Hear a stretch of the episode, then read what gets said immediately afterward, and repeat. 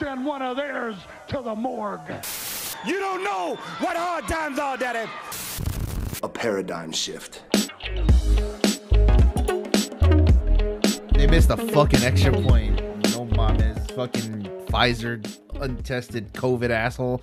Welcome back to Missing the Marks, a podcast where two friends give their takes on some of the biggest happenings in wrestling week to week, uh, with a more specific breakdown of AEW Dynamite Rampage, uh, and this week Battle of the Belts.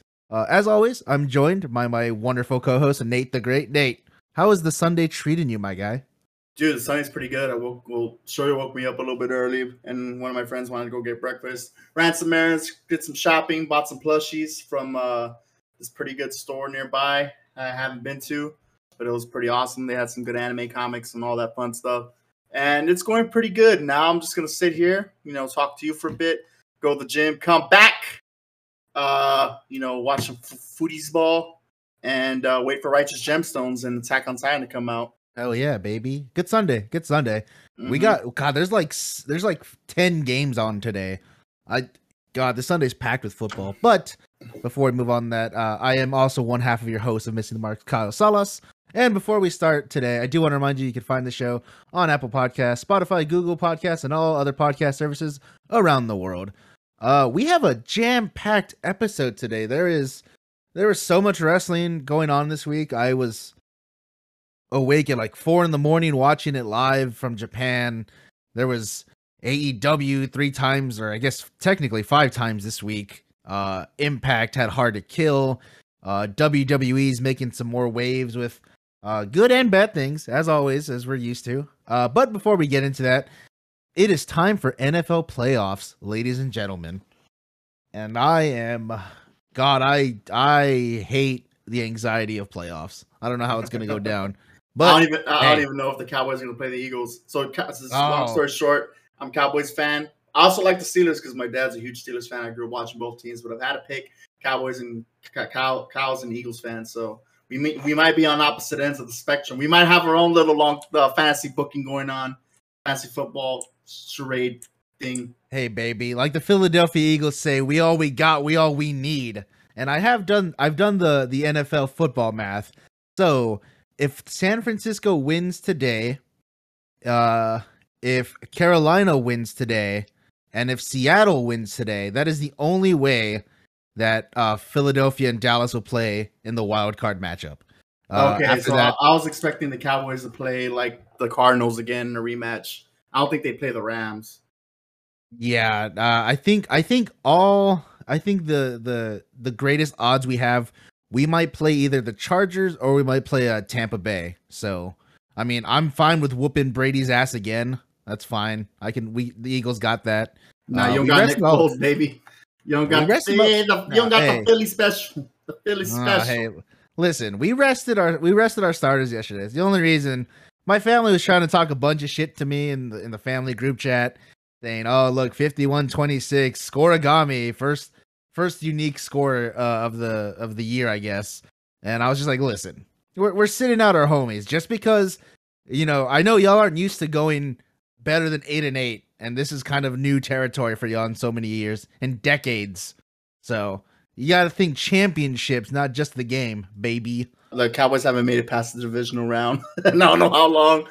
So, uh, you know, I was complaining to my friend yesterday. I was like, "Why are these? Why are they like starting Zeke and like Dak and everybody?" He was like, "They, they need to stay warm. Like they're not confident to give them a rest week, and for them to come in and play a playoff game because they're going to be cold." And I was like, "Look, you're just risking injury. I mean, Zeke's already like 200 pounds overweight. You know, he can't run up the catch." I'm just kidding. You know, I, I, I have I have problems with Zeke this season. Okay, I just I don't think he's earned. I don't. You know, God. Tony, Pa- I'm I'm on I'm on I'm on a Tony Pollard bandwagon, bro. The Tony Pollard fan club headed by me, okay. And I got a lot of Cowboys fans that agree with that, and uh, we have proof. And uh, you know that's all I'm gonna say about it. Uh, but uh, anyway, also you know NFL football. I just want the steak and lobster. We get the steak and lobster. It's gonna be great, dude. Uh, Cowboys make it to the. Super Bowl. We get the steak and lobster, and it's all good. I don't think I don't think it's gonna happen. As much as much as I believe in the Eagles, uh, like rationally, I don't know if the Cowboys are gonna make it because, I mean, goddamn, do they have a history of choking when it matters? Uh, so does Aaron Rodgers in the NFC game. So we'll see the NFC Championship game. So we'll see what happens. Okay, there's a lot. There's a lot at stake. There's a lot of stakes at stake. everything everything changes when it gets to the playoffs. It's it's always a different beast. Fucking season don't matter, and the season doesn't matter once you get into the playoffs. Everyone kicks it up. Exactly. Uh, I don't. I don't know. season. I don't. Oh god, I'm gonna be biting the shit out of my nails. What little I have anymore. I'm probably gonna go watch Ugh. the game with some fam, my, my pops. If it, I hope it's on a Saturday. If it's on a Monday, I'll be so pissed. Speaking of sports and football, um, I'm watching a stream right now from a, a YouTuber that I really like watching. His name is Urinating Tree. Kind of edgy, I know, but he's got some great football content. He's not paying me to do any of this. I just think people should go watch him. He does a weekly recap called This Week in Sports Ball, where he goes over everything that happened in football, and he also talks about hockey and baseball. Really informative channel, memes. Uh, you know, he's my favorite Yinzer next to Britt Baker. And if you don't know what a Yinzer is, it's what Pitt, people from Pittsburgh call themselves. Uh, from my understanding, it's not uh, you know, it's not a bad term or anything. It's just I was about to say, it sounds like a slur. Honestly, no, no. I, I, my understanding, it's not a slur. Yinzer. I don't think it's a slur, a slur at all. Uh, from my understanding, uh, yeah, it's used to identify with blue collar people from Pittsburgh region who spoke with a heavy Pittsburgh accent. No, no, I don't, I don't think I don't think so. I mean, this guy this guy talks about it all the time, and then Britt, I think even Britt Baker talked about it one time too, being a Yinzer. People yeah, but is, Pittsburgh. is it? But is it also one of those things where like they can say it, we can't? I don't think Yinzer's offensive to my knowledge and stuff. If it if it is, I apologize. I didn't mean it in a bad way or anything. It's just this is what this guy does. You know, this is he's, he's a white dude from uh, Pittsburgh. Talks about himself like you know when he gets pissed and he yells at the Steelers. He's a big Steelers fan. He's you know he talks about how he goes into Super Saiyan Yinzer mode. It's funny. It's great. I love watching this man. Uh, anyway, how's Cobra Kai? How'd you finish? How'd you like Cobra Kai? Oh my god, dude. Okay, so so I I waited with bated breath. You know, last week we talked about we had watched you know all eight episodes so far, saving the last two because there was the you know the the the climax of the season, the fifty first under eighteen All Valley Karate Tournament, and my god, how is Cobra Kai so good after four season with the premise of just karate? Holy shit! From from them bringing back the callback of the blue and yellow mats because that was such a big like change for the for this tournament to the committee board like going to a vote of no confidence for one of the guys for like the lead the head committee member uh to Mhm. Carrie Underwood coming out and putting on the best 80s fucking karate tribute like montage Nah, I Oh my that. That God. was boring. dude no oh my god I when she came I'm out, stop. When she came out, stop singing. When she started singing, I was like, okay, I I don't care about this. And then like I saw the clip montage, and I was like, okay, whatever, it could stand. But I, I didn't really care. They should have put on uh, "You're the Best." Uh, I bring me down. I, I didn't care about Carrie Underwood, but it was just such a surprise because I mean this show has gotten Elizabeth Shue, it, it re-signed like William Zabka and Ralph Macchio, and now they get Carrie Underwood, and then and then they go into the '80s inspired montage, and I love '80s movies. I love all the cheesy montages, the cross fading, the the the snap zooms like Sam Raimi's Spider-Man movie, and this this this killed it. This killed everything between the awesome fights, between Robbie realizing that LaRusso's kid was the bully and how it's like on the it's it's all flipped now. The good guy's son is the bad guy. And it it God, this tournament was so great. This tournament arc was so great. Tournament arcs in anything in any medium are awesome. I love tournaments. Uh Hawk gaining the confidence back, knowing it wasn't just the hair, and he used Miyagi Do and Cobra Kai to, to get the win off of Robbie after he got disqualified in the first season. God, what a what a climax! Uh, Terry Silver is like playing 10D chess while fucking Kreese is over here fumbling his checkers because he's in the retirement home. He's in Shady Pines. God, so good. I can't. I I don't know where season five is gonna go. I don't know how much uh Johnny Lawrence is gonna be involved since he's got to go to Mexico to get his to save his son Miguel. But holy shit, it's God. I love Cobra Kai. I need season five ASAP. Terry Silver's the smartest man in the valley. He's actually one of the only good things about California right now because that poor state's going through a lot, man. You go high taxes, wildfires, drought, bunch of snow. So I'm glad Terry Silver's out there in California, you know, making things a little bit better by bringing Cobra Kai. I was on Team Terry Silver. I was on Team Cobra Kai. What the fuck? Mo- shut up. I was on Team Cobra Kai most of the season.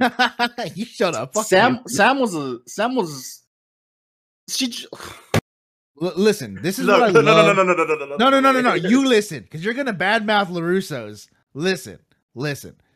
This is what it's like when you get a little bit of power, and it's real. It's not. It's not. It's not like the '80s where everything's black and white and you're good or you're bad. No, everyone's layered. Everyone's this complex. is what happens. This is what happens when you're 17 years old and you drive a Mercedes and you're trying to lecture someone who has to take care of her mom, who has no, who's basically the breadwinner in high school and trying to be an adult, and you're over here making her life hard, and you're over here driving around in a Mercedes, and you're over here acting like a snob. Sam was trash. Tori started so much shit. What are you talking about? Tori, Tori's, Tori just knows what it is, dude. She know what the deal is. She know what's going on out there. LaRusso don't. Sam don't. Yeah, and guess what? Tori fucked around and she found out. No, no. Yeah, Sam you- you wanna be in the now, now, now No. Sam, now, now, now Sam don't. You know, she she got all these problems. She's all emotionally, mentally traumatized and stuff because she don't know how to deal with with the streets like Tori does. Shut, shut up. I, I was, I was team, I was team Cobra Kai, man. You know, this this chick, this girl, this person lecturing lecturing poor Tori from a Mercedes, like, like you, you, you like it's like it's like when Ricky Gervais was at the Golden Globes talking to all the people in Hollywood, basically telling them like, if you get your word, come up here and don't make your political speeches, don't say anything because you are in no position lecture the general public about anything. Y'all don't know anything about the real world. Y'all have less time in the in the real world than Greta Thunberg. And uh, you know, if you get your word, come here, shut up, thank your agent, and then f off. Like that. That that's that's Ricky Gervais is, is Tori to me, and uh, Sammy Sam is the Hollywood elite that he was just you know trashing on, and it was great. All of these characters are so layered. I love I love everything. Don't be Team Cobra Kai. Cobra Kai's the bad guys. Don't be Team Cobra Kai. No, they they they, they just they, they what the world needed at the time. You're What willing to sell out your values from some sick shoes and a water tumbler, huh? Me, no, I'm not gonna sell my values for anything. I just I'm just saying, you know, I can understand. I understand the perspective. I understand. you had a fucked up take last week when you said that Johnny Lawrence is the Karate Kid. I, I ain't letting, Kid. I'm taking is a. You ain't having any more fucked up yeah, he is the. Karate Kid. When you when you are you know so down in your life that you drive listening to Foreigner's head games, that's that's a real man right there. Not the drunk driving part. You, you know, if you got caught, you should have gone to jail, and that should have ended the series right there. But that that that man spoke to me. He spoke to everybody. Because that was a man who just Johnny just- Lawrence in the first movie fucked around and also found out. No, no, that's just So one. That's just one perspective. That's one perspective mm-hmm. that you know wasn't right. It was wrong. It was garbage. So when he goes up to bully Daniel on the beach because he's an abusive boyfriend to Elizabeth Shue, you think that that's the wrong perspective? What the fuck are What you talking he, wasn't abusing anybody. Did, He did broke- you not? he Did you not? Did He you not? broke her boombox. Did you not listen to the his, his his- when he was telling Miguel what was going? on? I said he wasn't perfect. Okay, said he wasn't perfect. Perfect. but you go go back and watch the episode where he's talking about why he saw Daniel as the like, you know as the as the butthead. And it's like okay, there's, you know, there's two, there's three sides to every story. That's side A, side B, and the truth. Okay, I just Listen. I just happen to think that you know Johnny wasn't you know some he did he do everything perfect? No. Was he an asshole at times? Yeah. But I just happen to think that you know there was there was some miscommunication there. You know that, that it wasn't all his fault. Johnny Lawrence back in the day was just a little insecure beta male, all right? He wanted to break boomboxes, lash out. He wanted apparently threatened to use karate to fight on the beach. And then he fucked around and he found out at the karate tournament, okay? So no, he's not the karate kid. He's It's always going to be my boy Ralph Macchio. He's a karate kid. Shut up. No. Yeah, you Daniel don't, you don't know what you're talking about. You don't even know me. You, you don't Alright. even know what you're talking about. No, you're not. You're not gonna action Bronson me, okay? Because you don't deserve to action Bronson. Okay. Oh, it's not happening. It's not gonna happen. No. No. Uh, No. Yeah, you're not you're not you're not allowed to have any more bad takes on this show on behalf Uh, of Mr. no, Mark. there's no there's there's no such thing as a bad take coming out of my mouth, okay? I'll, I'll give you your biggest bad take that you like Attack on Titan. That's a bad take. Oh, hold up, hold up. I, well, I don't want to get into spoilers here. Okay, get, here's here's five. Here's a five second window. I'm gonna start talking about Attack on Titan. This is gonna get spoilery. I'm gonna talk about the end of the manga in, in oh, context. God. Oh no. And no. so here you go. Five, four, three, two, one. Okay, if you're still listening, sorry, sucks to suck.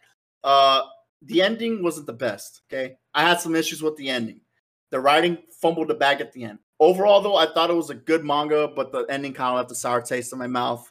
The, the the anime is pretty pretty good. I really like the anime, but I'm just really not looking forward to how that ending is gonna go. I'm kind of scared. I'm legit kind of scared. There's a part of me because I I have some friend groups who are like convinced that this is like the greatest anime of all time. no, it's not. It's not. It's and not. and there's a part of me that wants to just be like, man, fuck you. Like, uh, let me just give you the spoilers. But I'm not like that. I don't like spoiler culture. It sucks.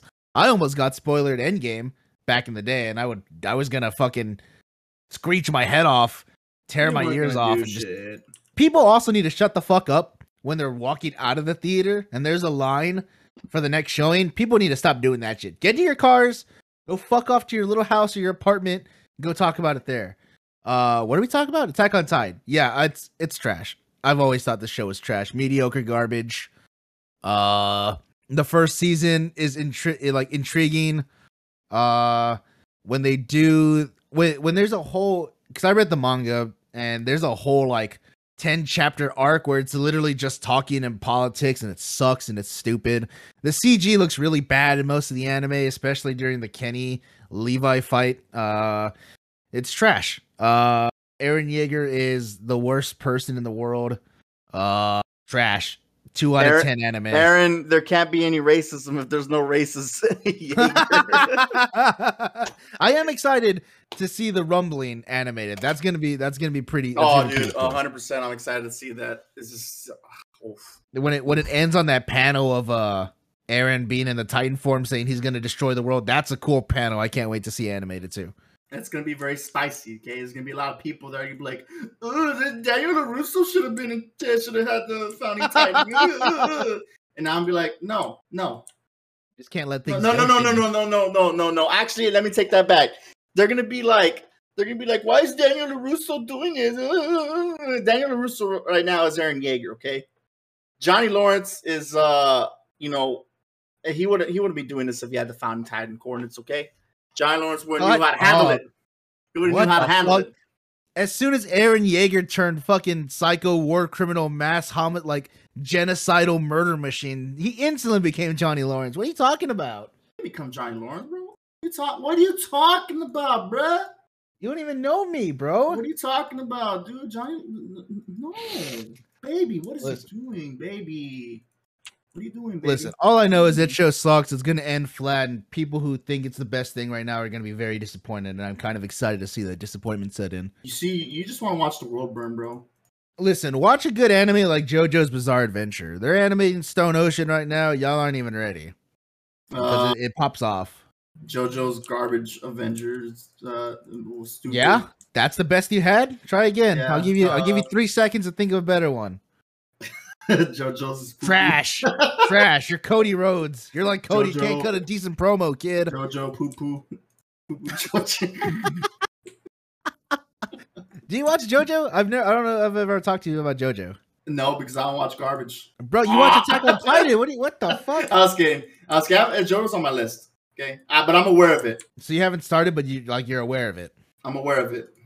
Fuck, watch it. It's Me and my third of my eye are, are, are looking at everything right now. Okay.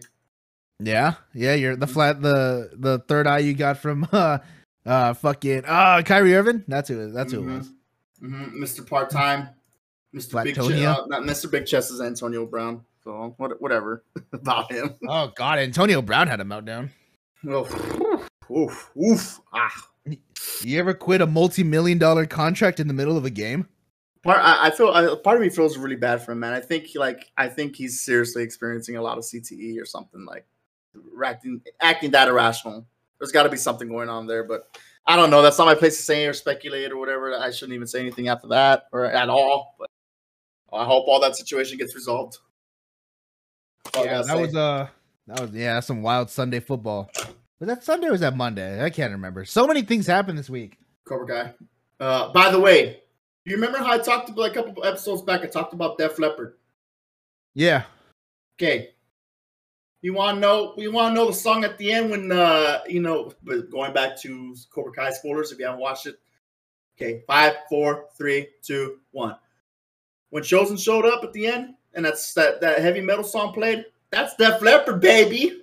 Yeah, That's sure some Def dog. Leppard. That's the Switch 265. And if you play Bringing On the Heartbreak and you let it keep playing as the, the next song in the album, Switch 265, and at the end of the end of Heartbreak, Bringing On the Heartbreak, that uh, you know, it starts playing to the song That's freaking good.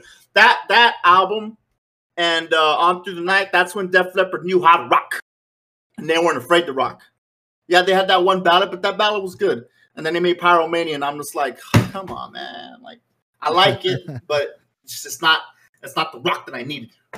But that very- that moment when they brought the rock, when Chozen showed up, I popped. That was the loudest pop I've ever had. I'm very excited for Chozen because I I am a big fan of Miyagi Do karate, but I'm ready to see the the offensive side, the, the secret scrolls of Miyagi Do. Oh, you know who's you know who's been offensive this whole time? Johnny? Lawrence. Shut up. And, and, and now you know now. just- mm, Suck him off hmm, a little harder, bro. Hmm. Suck him off a little harder. Kyle. Hmm. looks like what looks like what the you know Chozen's gonna teach everybody is how to kick a little ass. What's, Oh what God. Johnny Lawrence has been trying to say this whole time, baby. He's the actual Listen. Karate Kid. You just proved my point. Thank you. No, No. more. We have no more Cobra Kai takes. There's never no, be no, more Cobra okay, Kai no more Cobra Kai takes. You just proved my point. You thank you. You made my day. All right. All right. Anyway, no more Cobra Kai takes, but You made my some, day. some of the funniest, I love out of touch Johnny day. moments. You made my day. Out of out of touch Johnny Lawrence moments in this show are so hilarious to me, uh, especially when uh, uh, he recruits the new girl from the debate the debate team, and she's like, "What about gender fluid?" He's like, "Yeah, fluids are important in karate. Got to keep hydrated." Mm, I very, I agree 100. percent Very important. Got to stay hydrated. You got to make sure your fluids are up. Uh, you know, so you know that way you could have steady stream and you don't have to sit down when you pee or something, whatever. Uh, Johnny Lawrence is, an, is a national treasure, bro. He's a he's a real karate kid. oh, what did uh, what did he say about Miyagi? Uh, oh, Daniel was teaching him Miyagi Do. And you he couldn't said teach him no be there. He said, "Yeah, no be there. you couldn't help this man with his English." like I said, Johnny Lawrence, national treasure, baby. Uh, the only pronouns in this dojo are sensei and student. Mm-hmm. God, smart man. I love it. very insightful. You know, the mind of Johnny Lawrence is uh should be analyzed. Okay, I, I already want to rewatch Cobra Kai. this What man's a, a, big what brain a, boy. What a nice viewing. This man's a biggie brain boy. I guess we should talk about wrestling, huh? At some point. Yeah, this is. Uh, uh, I don't know, man. I was having fun not talking about wrestling. I was having fun talking about Johnny Lawrence. We need to have a podcast about Johnny Lawrence. this is gonna be me talking about why I think you're dumb and why Johnny Character Lawrence is analysis and joking on me about Johnny Lawrence. Hey, baby, you know what it is. Let's get on to some wrestling news because, like we said at the top of the show, uh, big week for wrestling. There was so many events. You had New Japan putting on Wrestle Kingdom. You had, of course, the five showings of AEW this week with Dark Elevation, Dark, Rampage, Dynamite, and a Saturday special Battle of the Belts. Uh, WWE made some announcements for the Royal Rumble that kicked everything off. Uh, there was the new champion in NXT that's signifying basically the end of the black and gold era of NXT. The final nails in the coffin of that. Impact had a pay per view last night, hard to kill. It's been a big week, a lot of news, but uh, I do want to start off with WWE because on Monday, I believe it was Monday or Friday, I can't remember. It's been such a week, but WWE did announce that Impact Knockouts World Champion Mickie James is gonna be scheduled to appear in the Royal Rumble. And this is big because of two reasons. One, WWE hardly ever acknowledges outside companies, they never work the forbidden door. Okay, I'm sure everyone who knows anything about WWE knows that. I'm sure diehard WWE fans think that they're so great that they don't need to. But that's that's very big. It's very it's very big. And second, that Mickie James of all people is the person they're bringing back because Mickie James was released uh earlier last year from WWE and the the backlash that WWE got because of releasing her A and B sending everything in her locker room to Mickie James in garbage bags uh really really blew up in the face of the company. So Uh, part of me, part of me wants to think that this is to kind of save that burning bridge with Mickie James of all people. Um, Impact and Scott D'Amore over there um, have, have always said that they're always interested in working with other companies, be it whoever, and they they've proved it. You know, they're I, I believe in the past twelve month calendar year, they have worked with AEW, NWA, New Japan, Ring of Honor, uh, I believe GCW as well. So they're they're really the nexus point for when it comes to the Forbidden Door. Um, I know Tony Khan's very adamant that he is the open door, but I believe everybody working over at Impact is is truly the the definition of the Forbidden Door. So, uh, what what what did you think when they finally announced Mickie James was going to be in the Rumble? That kind of took me by surprise. I didn't expect WWE to do that and stuff, and you know, considering how much uh, the, the, how much stuff that happened between the whole Mickie James trash bag and the way the way they left her let her go out and stuff. I was, you know, you never say never, right? But um, I was expecting something to happen last night at Hard to Kill, but it didn't really they didn't really do anything. So I think it's just a one off appearance and that's it. You know, Impact gets some publicity. WWE gets Mickie James because you know I'm I'm not even trying to sound facetious or anything. Like they fired, they let go over 100 people I think within the past year. So I'm pretty sure their men and women's rosters all depleted. So I don't even know if they can build an actual 30 women Royal Rumble or men's Royal Rumble uh, to begin with. So you know, it doesn't surprise me they they brought back one of the legends, Mickie James, to come back. So um, exciting. You know, Royal, Royal Rumble seems to be like a card that's shaping up to be pretty good and we'll see how that goes from there. The most WWE acknowledges other companies is when they acknowledge uh, specific titles. Um, I think the last time they've even mentioned another company's titles was, and this is to the best of my knowledge, was Finn Balor debuting on Raw in 2016. They mentioned all the titles he captured in Japan. Uh, they don't name the the promotion of the company, but they do talk about the titles. So it, it, it's it's crazy seeing that you know they're bringing in and as they advertise it the impact knockouts champion um, and this this also has something to do with the contracts that mickie james uh, the situation there because she is technically not under contract with impact and i do not believe she's actually signed with the nwa she's just working very closely with the nwa so I, I think her not having a specific contract with any promotions helping this uh, work a little easier, especially on WWE side. But hopefully, this is more than just a one off, and maybe WWE puts more than just their pinky in the fucking Forbidden Door because um, I feel like any company that works with WWE, uh, even even if they're not the greatest storyline in booking, of course. I mean, it you do get a lot of views. You get multiple million. You get two million views on Friday, about 1.5 million on Monday, which isn't great for Raw and its history, but still, it's another 1.5 million that may not be watching other shows. So we'll see how it goes from there. I'm I'm hesitant, but I'm a little hopeful that they do right by Mickie. We'll see where it goes. You know, uh, WWE's never been one to really want to work with other companies that well. They kind of just you know cut real cutthroat, real you know butts about it. Yeah, they they killed the Indies for a while back then, back in the day. We'll see where it goes, man. I'm not it's not high on my list of you know, oh, like this is going to be an exciting thing. I mean, I, I would hope for because I think it's better for the industry, but you did mention releases and how you know it's going to affect the rumbles, and WWE actually went ahead and went with more releases this past week. Um, and it, let's track it back um, a little bit further uh, to NXT first. Because, um, trash. Yeah, I, I, I don't. I don't understand. I, I, really don't understand this company's. well, I I understand, but it's just not a good reason. But I'll, I'll get to it. So on NXT 2.0, they had their special. Uh, they had their special card titled uh, New Year's uh, Evil, and on this pay per view, you had the NXT champion Tommaso Ciampa defending again against Bron Breakker, uh, one of the breakout stars, uh, Rick Steiner's kid. Um, and it's this was the final nail in the coffin for what NXT used to represent.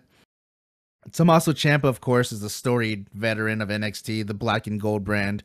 Uh, he carried it as their champion for a while, beat Aleister Black, Johnny Gargano, had matches with Adam Cole, uh, the Undisputed Era, eh, the who's who uh, of NXT, the black and gold days. So Bron Breakker makes his entrance, literally breaks through an, a gold X, a styrofoam gold X. And this is to signify that, you know, the old NXT that brought all the indie fans over and got millions of views and the one that was supposed to kill AEW Dynamite, it was dead. This was it. So Bron Breakker goes over as the new champion. Uh, Tommaso Ciampa puts an ominous message on social media saying thank you. Uh, I don't know what the future of NXT holds now because if you look at it, you don't really see the old tried and true veterans that was carrying that brand for so long. But you see all these new faces, new storylines, WWE light basically. And this ties in, I believe, to the recent releases WWE has made. They released a lot of backstage personnel, uh, veteran referees in NXT, uh, and the two biggest names are William Regal and Samoa Joe. Of course, William Regal was the main talent scout for NXT. He's the one who signed Johnny Gargano, Tommaso Ciampa, Aleister Black, worked with Candice LeRae, worked with Becky Lynch, uh, literally gave everyone in NXT that you know and loved a chance, their first chance for most of them.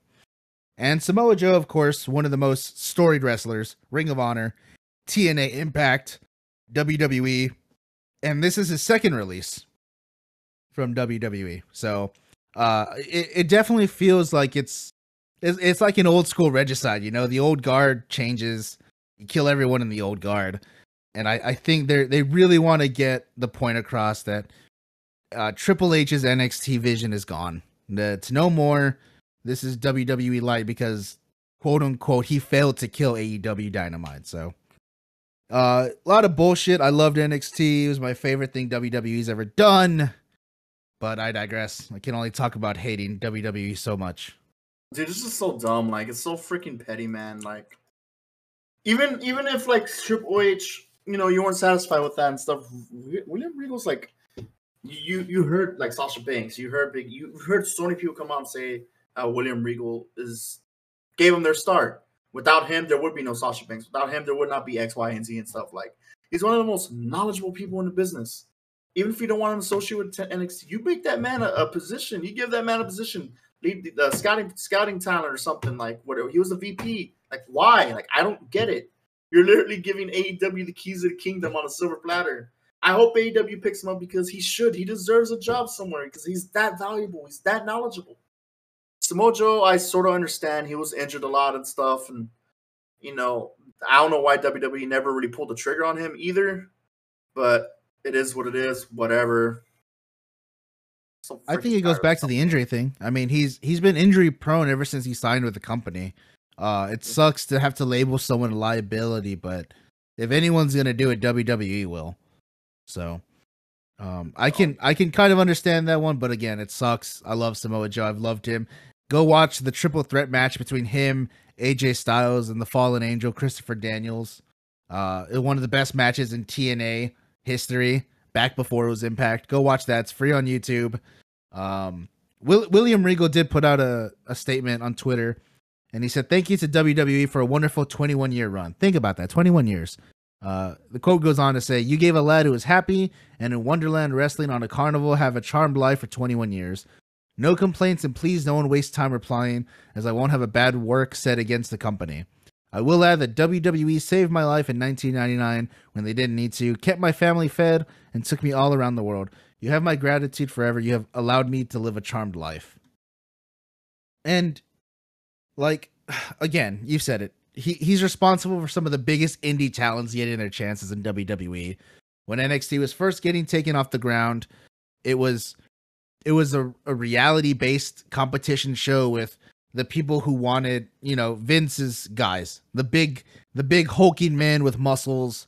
And it wasn't until William Regal took a more of a backseat role uh, from WWE wrestling in the late 2000s and started moving to a more you know office job type, and he took over NXT and the casting and the and the the scouting, and he gave all these indie guys a shot. He wanted to make NXT the best wrestling product that WWE could put on, not sports entertainment, wrestling. And for the longest time, it was. You know, you had bangers coming out of there, all of their pay per views from uh what was it? Maybe 20 like 15 all the way to 2019 were, were some of the best wrestling wwe's ever done. But the black and gold era is dead. Uh they they took they're trying to take everyone associated with that climb uh with nxt's climb to that status out and i, I don't know what triple h is gonna do they they took out most of the guys that were gonna follow triple h once he assumed control of raw and smackdown uh, Vince can only go on for so much longer, and it's always been hinted that Triple H is going to take over the company uh, when that time happens. But it looks like Triple H is always going to be surrounded by Vince guys, and you know maybe Vince will always have his way even after he's done promoting and booking all of WWE. I don't got anything else to say, man. I'm just I'm tired of beating that horse up. really, genuinely. Oh, I, I know this horse is black eyed, it's bloody, it's fucking Macaulay Culkin put it best, man. When you cut a roster down, and I guess he listens to this podcast because he has the same gripes as us. But when you when you cut the roster and you shoot yourself in the foot this much, how many times can you expect people to want to see the same seven matches over the course of twelve months? Man's a bit. It's, it's, it's, I think it's common sense. I think Macaulay, uh, Macaulay just has common sense, like like we do. But you know, teach their own. I'll tell you what. I'll tell you what though. And this is me this is me going back on everything I might have just said. I'll watch fucking Roman versus Brock Lesnar. I don't care. I'm gonna watch it. I'm probably gonna watch Rumble and stuff. Like just you know, it seems you know, Rumble's always a treat. Rumble's always usually genuinely a half decent pay per view, right? So I, I, probably wouldn't pay for it, but you know, if someone invited me to go over and watch it, I'd yeah, go watch it. Hell yeah, go watch it. I go watch it. Uh, I think Ro- Roman and Brock might have the biggest because, of course, they're the two superstars that WWE seems to only care about. But they, they're on a collision course, title unification match. What did you say? They're, they're the only people that WWE allow to be big. Yeah. Yeah, no, that's for sure. Uh, but it looks like they're moving towards a title unification match, possibly for Mania if they can't get The Rock, I assume. But we'll see how it goes. I'll watch it. I'll complain about everything else, but I'll still watch two big meaty men slapping meat. I'm never gonna not watch that. So that is what it is. Is that is that everything we got for WWE? Are we slowly moving? I'm done. Just whatever. WWE. Board. Uh, uh, okay, before we move on from WWE, I want to talk about Scotty 2 Hotty. He did show up in GCW. If you don't know who 2 Hotty is, yeah, no. Awesome run in WWE with the Dudley Boys. Uh, as well as a singles competitor. And um, before that, I think he was what ECW, right, or WCW. But he's he's been a marvelous talent for a long time. He's worked at NXT as a coach and trainer, but he left on his own accord uh, just before the firings happened, and he pretty much said that he saw the writing on the wall, and he was probably to be let go regardless uh, with everything that happened. So he just took his took his he took his ball and left on his terms, and more power to him and he seems to be having a lot of fun killing on the indies. And he had a good match with Joey Janela at GCW. I think that's Joey Janela's promotion, where or at least he books it and stuff. Uh, but I'm excited to see what he does on the indies, and I think the indies are in a super super awesome place right now. Uh, and we see this every week. Go out to your local indie shows. Um, go see some. Go see the local indie talent. Go support local indie shows. Go support the talent. I guarantee you, you're gonna have well, at least one or two good matches on there with some big names, and you're gonna have a wonderful time. Just forget about that. Forget that it's wrestling and it's theatrics and all that. Just go and let yourself be a mark and have fun, and you know, meet some people, you know, make some good memories and stuff. And go enjoy. And that's pretty much all I got to say. Yeah, man, immerse yourself. The these once you allow yourself to just go with whatever's happening, wrestling shows are some of the most fun in the world. Uh, I can't say enough about indie wrestling, wrestling in general. Go go watch, go watch, go support. It's it's a fun time. Uh, let's move on to Impact. I was gonna move on to New Japan, but I want to save that because I have a lot to say about New Japan right now. But uh, Impact Hard to Kill took place last night. Uh, a lot of title matches, uh, some Ring of Honor shenanigans. Uh, I didn't personally get to watch, but some highlights. Uh, I saw you and your homeboy uh, watching it in Discord. Uh, so I might need you to take the reins on this one a little bit. But uh, what? How was the show? Was it was it as good as everyone on Twitter was saying it was? It was.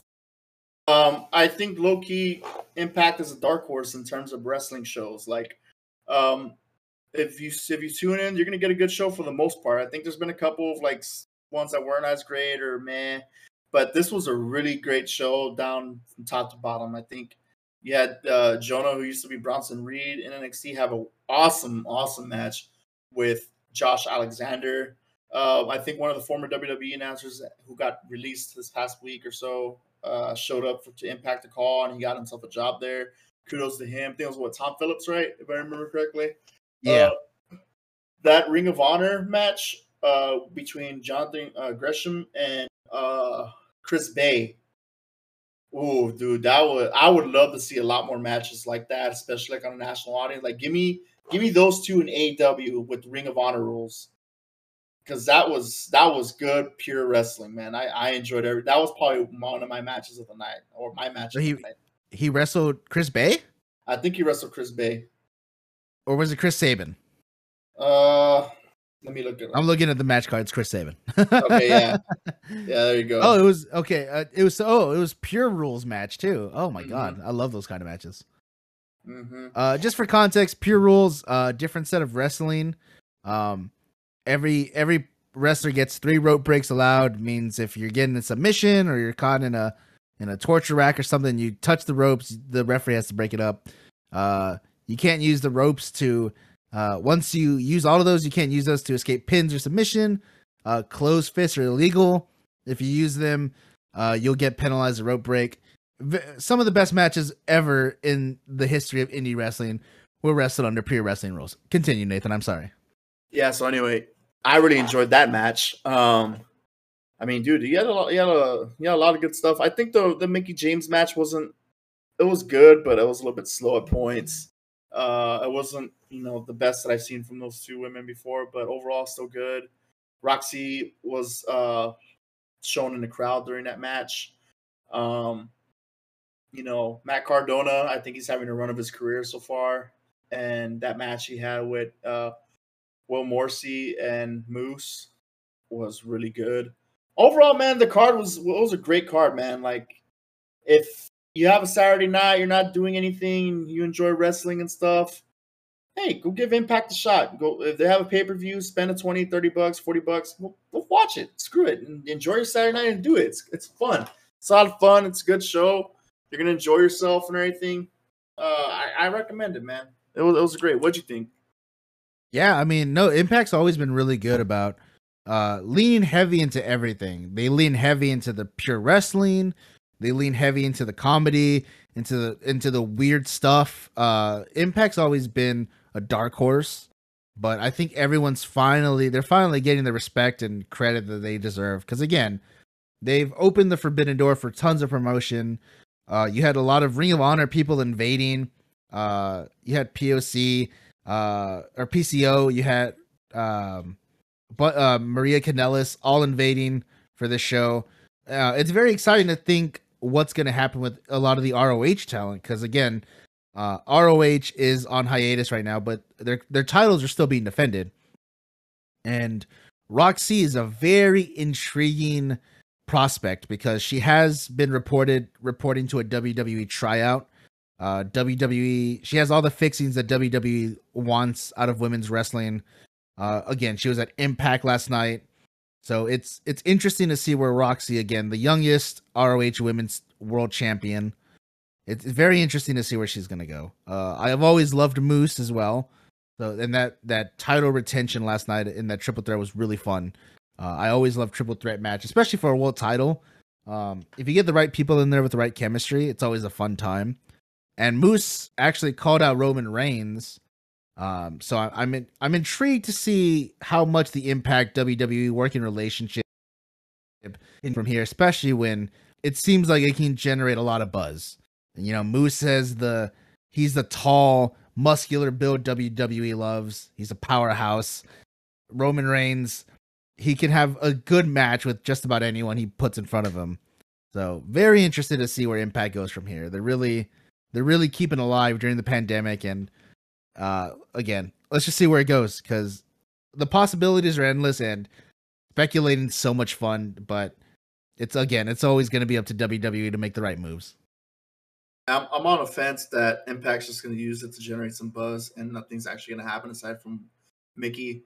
But if it does, I'd be very, very surprised because I think it would be uncharted territory for WWE to work with another company like that. I'm all for it. I'm all, everyone was hesitant when AEW was opening the doors with Impact and New Japan, but um, I mean, man, God, dude, to think what if if we weren't in a pandemic right now, like the things they could have done with New Japan guys would have been amazing. But moving on to just pure New Japan Pro Wrestling, they had what their version of WrestleMania is, what their version of Double or Nothing is called Wrestle Kingdom. And this was spread across three nights. Don't really care to talk about the third night. Um, the matches, while fun, uh, it felt like an exhibition kind of match, and it really feels like they were just testing the waters to see how uh, fans would react uh, when they worked with their uh, basically the second biggest J- Japanese wrestling company promotion, Noah.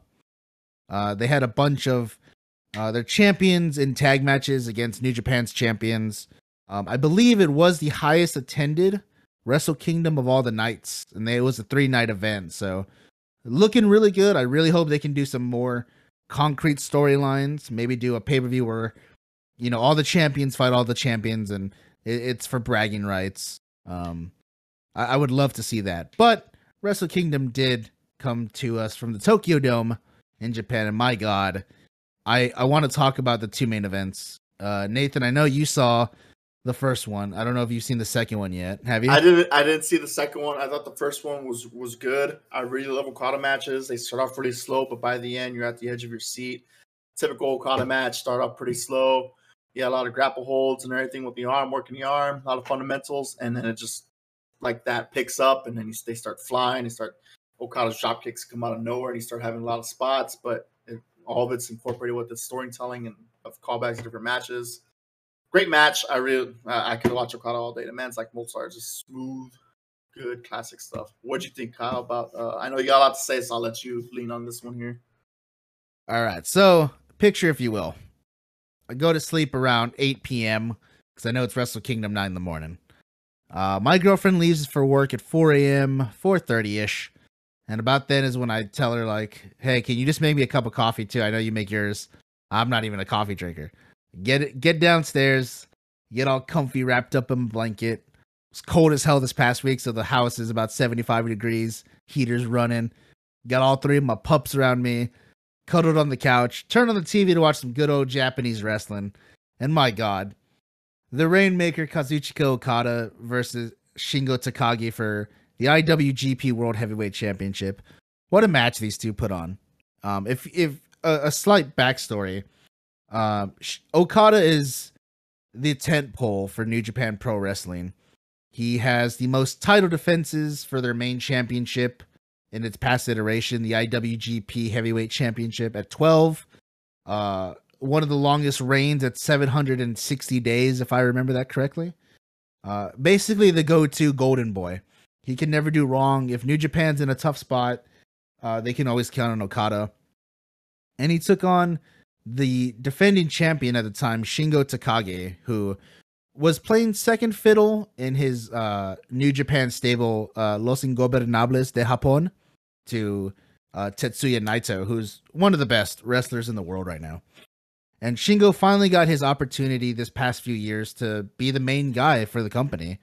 Uh, he won the IWGP World Heavyweight Championship uh, from Will Ospreay uh, on a technicality as Ospreay was injured. Um, and it's surprising that Shingo was the guy that, you know, your main champion was hurt out for a while with a broken neck, and Shingo got the nod. He was the guy carrying through the pandemic, putting on banger after banger. He's had amazing matches in the junior heavyweight division before moving up to the heavyweight division. And I, I was hoping Shingo was going to win personally. Uh, I thought this would have been a really good time to say, "Hey, look, you know, you know, we love Okada. Okada's always going to be championship material, but this could have been a really good time to to let Shingo run with it some more. But the match was amazing. Uh, this match did get uh, four uh, stars from Dave Meltzer. Uh, this match was just just so good. If you like Japanese uh, pro wrestling, th- this is the definition. Again, like Nathan said, uh, Okada knows how to pace a match so well. Him and Kenny Omega have a historic four bout series, and the total time is about maybe close to three hours in the ring total of these four matches. And the the pace that Okada can work is so amazing. Again, Nathan said you get drop kicks out of nowhere. He has one of the best drop kicks in the world. He can be beaten down. The his opponent runs the rope to hit Okada, and Okada answers with a big drop kick that looks again perfect. You want to learn how to do a drop kick? Study some Okada tape. This match was really great, really fun. Uh, again, I wish Shingo Shingo had won because the winner of this match would face the former champion Will Ospreay uh, the next night, and both men do have a history with Ospreay. Ospreay uh, betrayed uh, Kazuchika Okada, who basically brought him into New Japan Pro Wrestling, gave him a break, and they were always they always had the big brother little brother relationship. Shingo Takagi and Will Ospreay have been rivals for so many years.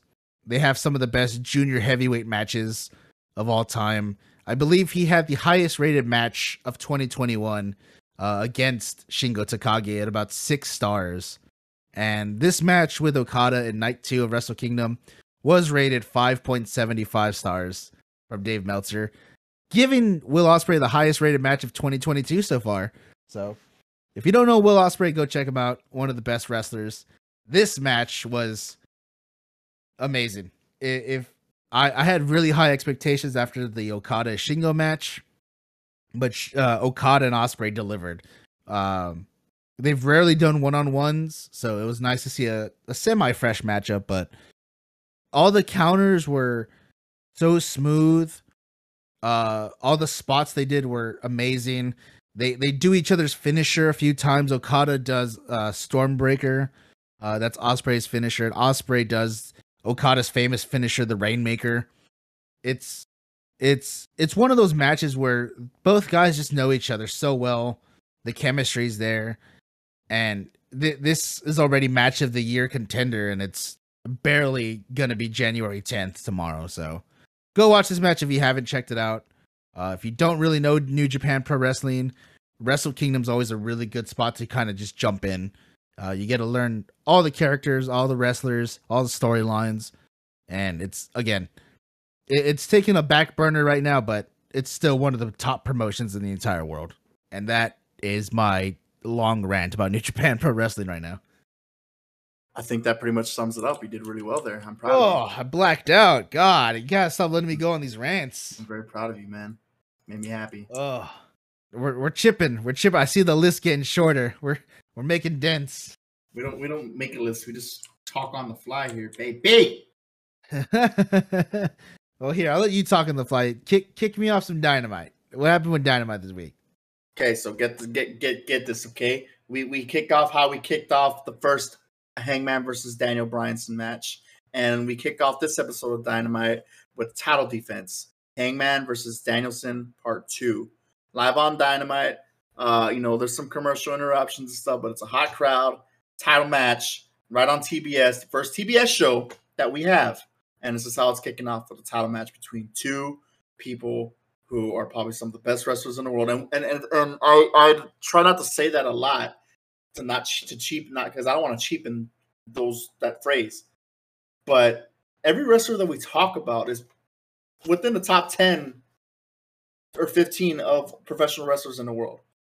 Hangman versus Danielson eh, was uh chef's kiss. And you got this match free on TV you need to go watch this match. If you're a fan of pure wrestling, if you're a fan of the art of pro wrestling, storytelling, the gripping tale, babyface versus the heel, good old fashioned professional wrestling with a lot at stake and a lot with the big match feel. And this was free on TV. This is a pay per view quality match that you got free on TV. Go watch it. It was it had everything. It had blood. It had a story. It had uh, uh you know heart heart pacing action uh, you had the heel being a heel. You had the babyface overcoming incredible, overwhelming odds. Cement his, uh, cement himself at the top of the card. I mean, it was a barn burner from from from end to end. Um, very very stiff. It was these like wrestling wrestling is predetermined. We all understand that, but that doesn't mean these men or women or pro wrestlers aren't going to beat the crap out of each other in the ring safely, but they're going to beat the crap out of each other. Uh, and these two men did. It was a bloodbath. It was a brawl, and after a long, basically drawn out war, uh, Hangman was able to defeat Bryan Danielson and cement himself at the top, at the pinnacle of AEW. And it's gonna be a lot for me to see when Hangman or who takes down Hangman, but you know, Bryan Danielson. The story te- the story was that Bryan Danielson came from WWE. He was the best there, one of the best there, multi-time champion, and um, he came in into AEW thinking he was hot shit. He he had the stars and stripes for a bit, and he did the parade and fanfare because you know it was new and it was exciting, but Pretty soon, his true colors started to reveal themselves, as, as did his ambition, and he set his sights on the world title picture. Having gone to a draw with Kenny Omega and knowing he still had a hell of a lot to give, no, and in his mind, he knew he could beat him with Kenny Omega. This is a man who had a chip on his shoulder. And the first match that he had with Hangman, he gave gave him everything, he was beating his ass, but Hangman wasn't going down. And it ended up going to a draw, 60 minute draw at the very end with Bryan Danielson barely, barely escaping Hangman, uh, who hit the buckshot lariat at Danielson at the very last moment, and who was only three seconds away from pinning Bryan and winning and walking out with his first title defense. And Bryan deep down knew that Hangman had his number, but he just didn't want to admit it. He was going to take the cocky approach and hide behind that fact, the, the, the facade that he was untouchable, that no one in AEW can compete with him, and that he, from where he came from, the land of the Titans, though there was no competition anywhere outside of there that could that could best him. But after a long growing civil war uh, on the second match, he learned that Hangman was for real. That there's there's people outside of you know what everyone's told that can hang with the best and that are the best that are better than them. And uh, yeah, I think Danielson was a little bit humbled and I think the world saw how good AW is in terms of the champion and how good Hangman Page is. Um, I could say a lot more about this, Kyle, but I'll, I'll let you ring in here. I'll let you get some get some breathing room here. What a match! I mean, Hang, Hangman. If you know me or if you know my girlfriend Annie, Hangman is our favorite wrestler. The storyline uh, we've talked about it multiple times. Uh, we have a whole episode dedicated to him. Um, I, lo- I love Hangman Adam Page, and I love that he's the confident champion, confident in his skills. Danielson, again, Nathan said, not to cheapen it, but it's true. Just one of the best wrestlers on this planet right now. These guys, I believe that Bryan Danielson has found his new Nigel McGuinness. And what this means is back in the day in Ring of Honor, Nigel McGuinness and Danielson had some of the best matches in in all of wrestling history. They have a very storied rivalry, and I believe Hangman is his new Nigel McGuinness because they understand each other. They both make each other look so strong. They have their moments.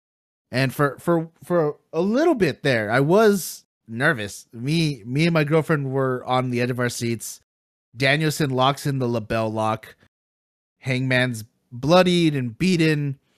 Danielson's dripping blood all over his face, holding in this submission. And for a second, I said, "This is it. This is where they they're gonna give Danielson the title." And the the way that Hangman made me believe that no matter what, he's gonna fight and win, find a way. Uh, I was already predetermining MJF being the next champion, but I want to hold off for so long. Uh, Hangman needs to have this title for a year and a half because he's put on banger after banger. Uh, I can't remember the last bad match he's ever had. Uh, ever since he set his sights back on Kenny Omega and winning the world title, uh, from Brian Cage at Double or Nothing to Matt Hardy at Revolution, he gave Matt Hardy one of the best matches of his career. Uh, you you move over to that awesome ten man tag elimination match uh, with the Dark Order versus the Elite to Hangman finally winning the match, and these two title defenses being such highly touted matches. Their first match got five stars from Dave Meltzer, and this one got four and three uh three quarter stars. Um, but when you when you just have this chemistry with someone, I'll take Danielson and Hangman three in a few months because uh, again, I don't need to see Hangman lose his title anytime soon. I think that he's he's finally hit his prime. He he knows what he's doing. He can he can be the brutal uh ass kicking cowboy or he can be the underdog fighting from a really bad beatdown, but my god, what what a wrestler. And just give me just give me more give me more of his title reign. I don't need to see this in anytime soon. Are you here? Yeah, I'm here. I'm sorry, my mic was giving me some issues and stuff. Uh, I apologize about that. But now you, you summarized it pretty well, man. It, it makes me curious, man. Who, who really within the company right now could potentially take off the belt from Hangman? MJF, maybe, but I, I, I still think he's too much of a immature heel who showed flashes of how good he can be, and he's already great. But I, I don't see him being able to beat Hangman Page and, and take the belt. And I do think that the next person that should be the champion is a heel. I mean, Johnny Gargano, someone from New Japan.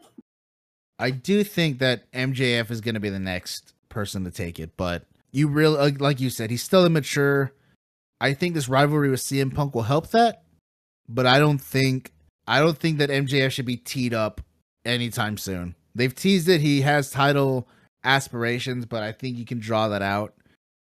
I think he makes the most sense as the very next champion, but again, I don't want to see it for months, maybe even a year and a half at this point. Like I said earlier. No, I Because it- understand that completely. there's no need for it to happen after Hangman's proving himself. I wonder who the next they they mentioned Adam Cole is ranked number 1. Uh so I would love to see, you know, you know, former Bullet Club members, you know, finally interact, Hangman, Adam Cole.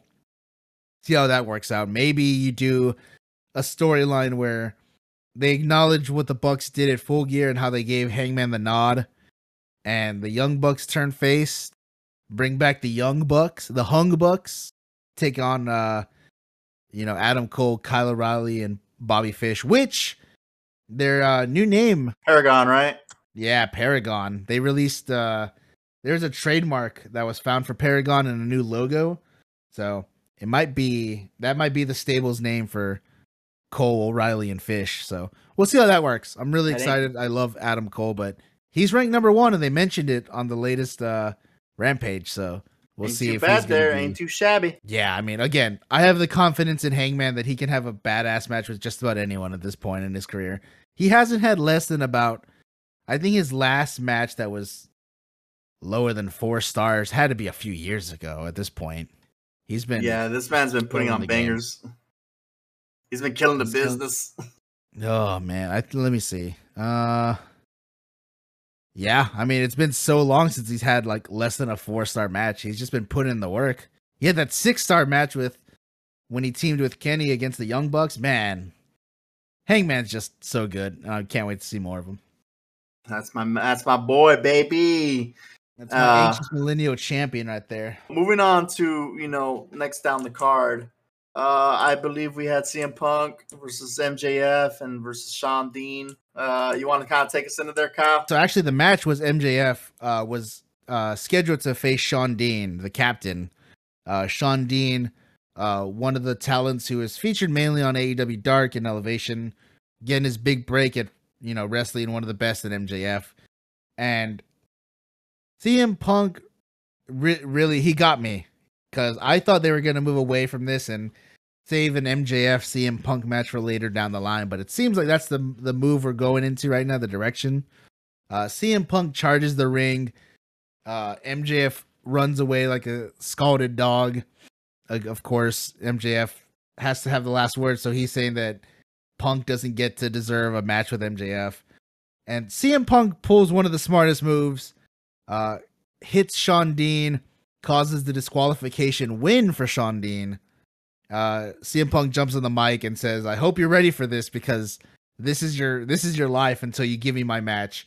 He said he's gonna have he's gonna give MJF the longest uh, losing streak in AEW uh, if he doesn't get his match. And this was such a good fucking move. Oh my god! It was very was- big brain, dude. I was I was like, this is interesting. I like this.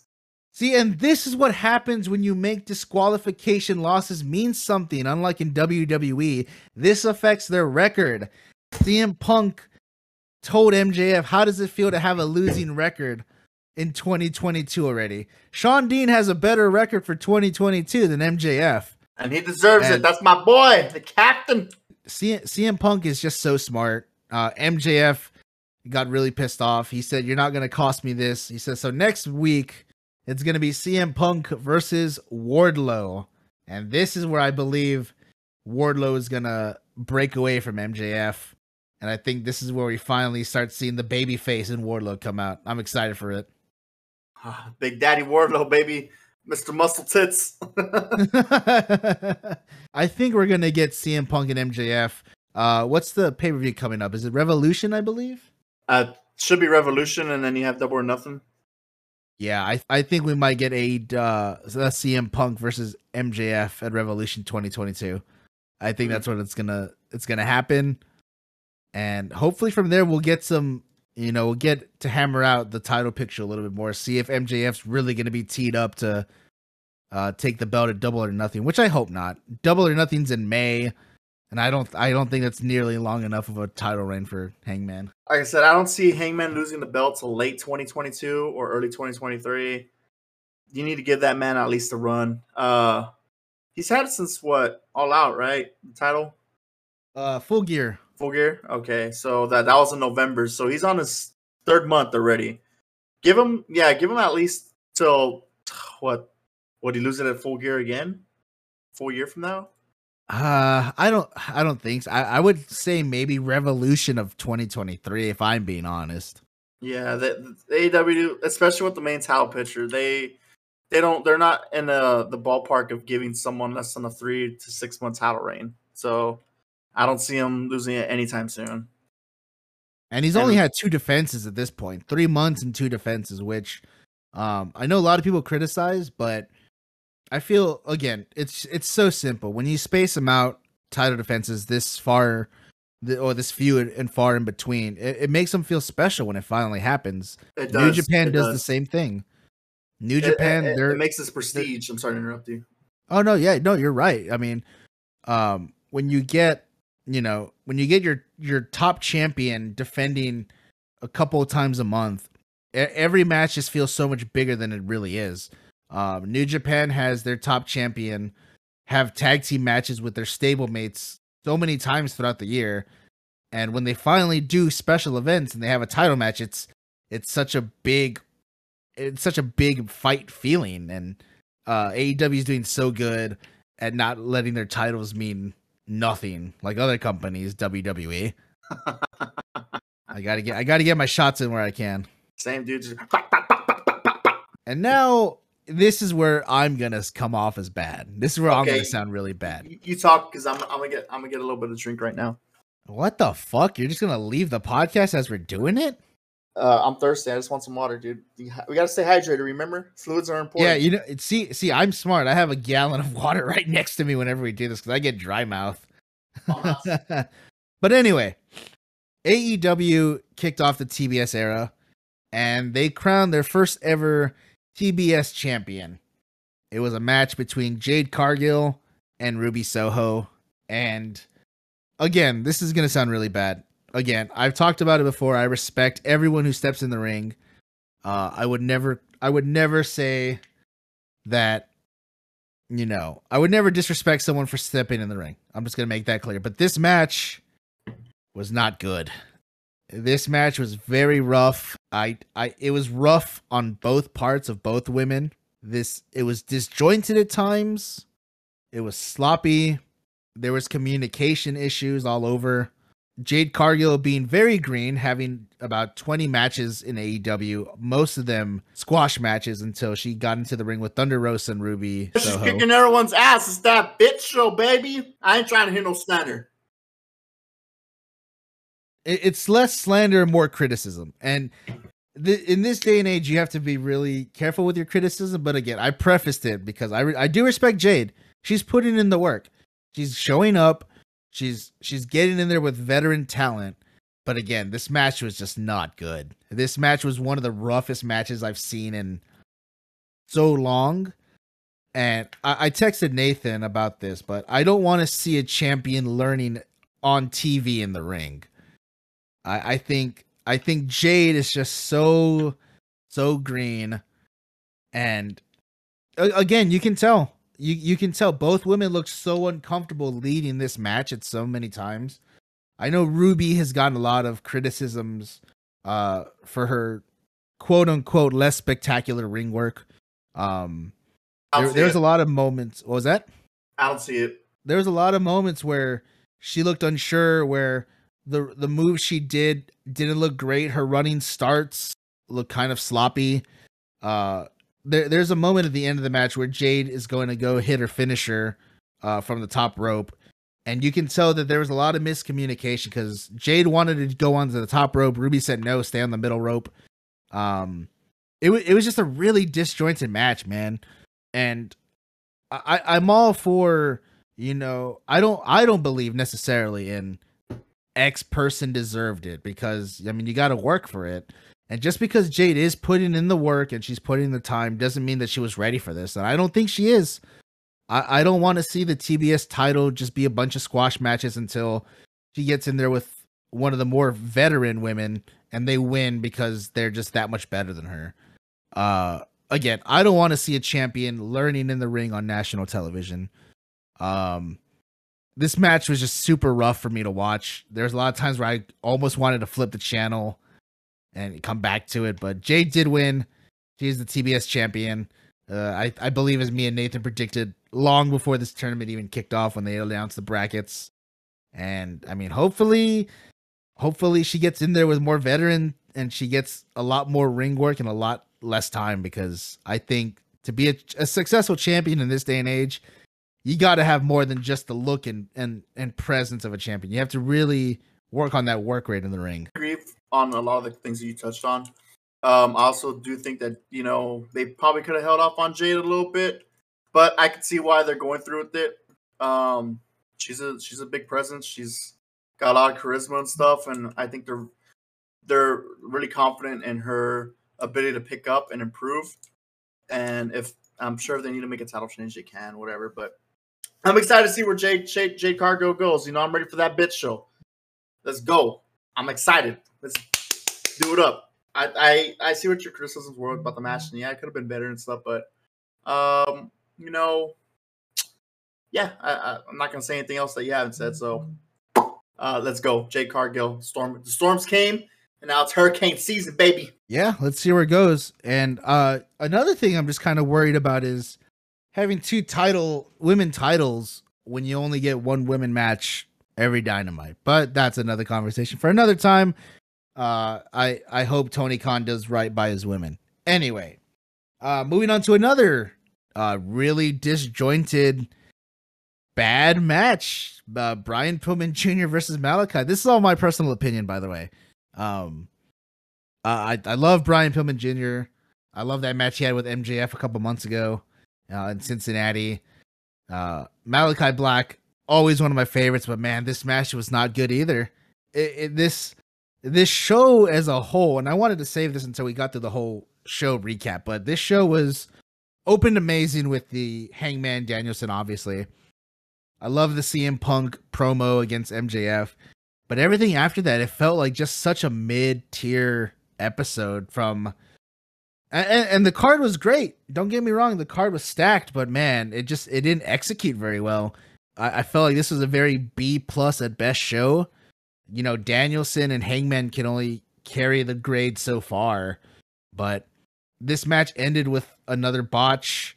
Um, Malik, uh, Brian Pillman Jr. goes for a springboard off the top rope, slips, misses, recovers, and Malachi hits him uh, with a spinning heel kick. And you can tell that the spot was supposed to go. Brian Pillman Jr. launches off, gets caught midair with the spinning kick. You can see Malachi load up to spin, uh, he sees Brian slips, and they they recovers professionally. But man, uh, the, sometimes these things just happen, and uh, the the the total outcome suffers as a result. I I wasn't really high on this match. Again, I thought it was not great. I, I would say bad, but it is what it is. Not every match is going to be a perfect five star match. You know, there was there was some disjointed, there was some things that happened. I was like, Ugh, eh, ah, oof. but um, I thought overall the show delivered itself. You know, like it wasn't a bad show. I I I, never really have uh I never really have a bad experience with AEW in terms of like, oh, this this isn't a great show. This was man, blah blah blah blah. There's just you know some things you can nitpick here and there, but overall, you know, it does what it, it does. It, it does what it needs to do, which is entertain. So I'll leave it at that. But uh I am kind of curious to see where Malachi Black goes because uh I feel like they had a big plan for him, and I'm pretty sure Brody King was going to debut, but uh you know, uh, unfortunate injuries and stuff, so happened. And uh yeah, man. Let's let's talk about the the Lucha Brothers match because that's that's kind of where I'm leaning in right now. This was uh oh man, this was I'm very conflicted on a lot of things. There's reports saying that the original plans were Brody King was supposed to debut. Uh there's there's reports saying that um the Lucha Brothers were supposed to retain, uh, but they called on the fly audible. Um let's get let's get into the match first. So this was uh the Lucha Brothers, the AEW uh, World Tag Team Champions, defending against Jurassic Express after uh, Christian Cage uh, rallied them for a, a, title match going into the TBS era. It was a it was a fun match. Uh, everything going as normal until we get to the last five or ten minutes or so. Uh, there's a table spot where Luchasaurus is gonna choke slam Rey Fenix through a table uh, on the apron to the outside of the ring, and Rey Fenix, I I assume uh uh try to brace himself because he he felt maybe he was to miss the table and the way this man's arm snapped back on the elbow was it looked awful everyone thought the worst and th- this is where the reports come in that conflict and say that this is where they called the audible that Jurassic Express was going to win uh, the finish felt like it was not the planned finish especially if you go off of, of Penta's reactions uh, and there was also a spot in the match where the lights all go out. You know, everything goes black. The lights come up and nothing happens. So people were were thinking that this was the tease Malachi and Brody King showing up after the match, after the Lucha Brothers retained to be the next challengers for the AEW World Tag Team titles. But again, injury happens. They they they change the the match on the fly, and Jurassic Express wins. Um, and I, I wish the crowning moment of Jurassic Express, again, wasn't hampered by the injury suffered by Rey Fenix. Um, I'm glad to report that it wasn't a break. I don't know how it wasn't a break. Uh, it was a really bad dislocation, but hopefully uh, all of his tendons and everything are, are, are still fine because even if it's not a break, it could still lead to a lot of injury. But um, hopefully he's back sooner rather than later. Uh, it's crazy to me that if if you haven't seen this, I if you want to watch this, watch it with with with caution because it's very graphic the way his elbow bends backwards. Uh, but Rey Fenix is, has said that he uh, is already on the road to recovery, and he should be back sooner rather than later again, like I said earlier. So, um, but yeah, th- this this ending it just kind of left it like a a weird taste in my mouth because again, I just thought this show was pretty average, and I thought it should have been way more for how stacked it was. I kind of disagree and I kind of agree. I enjoyed I enjoyed the show. I'm taking the middle road, Nathan. No, no, no. Look, balance, okay? Johnny Lawrence offense. I'm incorporating the, the, the best of everything, okay? Uh, but yeah, uh, it was a good show. It wasn't the greatest at Dynamite, but it was a good show. Better than Raw. Better than SmackDown. uh, again, I just thought this was very middle of the road. It started off so strong, and it it it didn't feel like the momentum carried itself all the way through the end. So, all in all, I give it about a B plus total overall rating. It would have been an A if the the title matches could have lived up, but I mean, again, not every show is gonna be like card of the year. It, it did its job. I was entertained. I went to sleep happy. As soon as Rampage went off the air, or Dynamite ran went off the air. Turned off the TV, got into bed with my dogs, and my girlfriend went to bed. That sounds like a good Wednesday night, baby. Daddy. You gotta be more critical. Don't be afraid to be critical, Nathan. Critical what? I'm, I'm just chilling, dog. I'm chilling. I'm enjoying my day. I'm, I'm after this. I'm probably gonna go do some squatty squatty squats. And, uh, you know, maybe go maybe go to sleep. I don't know. I just it's, it's been a lot. You know, I got I, I there's things that are happening in Eorzea I got to take care of. You know, I got to do some dungies with my boy. Got to stop all these uh, Ascians from doing bad things everywhere, and you know all the. I don't know, man. If you ask me, Kyle, Nathan just told you what he has to do today. What is what does he have to do? I don't know what the fuck you're up to. I don't. I didn't understand any of that, my man. it's okay, man. It's just me and my third eye are on another frequency right now. We're in another plane of existence. Jack, uh, Baltimore's winning against Pittsburgh Steelers, uh, ten to six. But the Colts are uh, losing against Jags. So there's a there's, you know, my man urinating tree is pretty happy right now. He's he's got a lot going on. The Lions are up 24-22 as we speak. Like he's streaming on Facebook, on not Facebook. Facebook's trash. He's streaming on YouTube right now, and like there's chat spamming Ninja mode activating because he's waving his terrible towel, saying Steelers are gone to the Super Bowl. And Let's move on to Rampage. You didn't watch Rampage, did you? Uh no, I didn't get a chance to, man. Not this God. week. I forgot. I forgot what I was doing. What was I doing Friday? Oh, yeah, I was in Houston, Houston, Texas. Eh, mid, mid city. AEW Rampage kicked off with Adam Cole versus a uh, returning Jake Atlas. Uh, if you don't know, Jake Atlas was uh, a wrestler for WWE. Uh, after his experiences there, I don't know what directly led to it, but he did choose to retire. And Tony Khan brought him back. He had his match on AEW Dark, and this was his first showing against Adam Cole. And again, things happened, but man, it just felt so unfortunate because Jake Atlas did suffer an injury uh, himself in his match with Adam Cole. Uh, he blew out his knee. I'm unsure how bad the injury is, but Jake Atlas did seem in good spirits, saying that he'll be back soon. Uh, Adam Cole, being the professional he is, recognized uh, that Jake Atlas was hurt. He was setting up for his finisher, the Panama Sunrise, and after he saw Jake Atlas uh, have a hurt knee, he went for a knee bar uh, leg lock technique to win uh, via submission.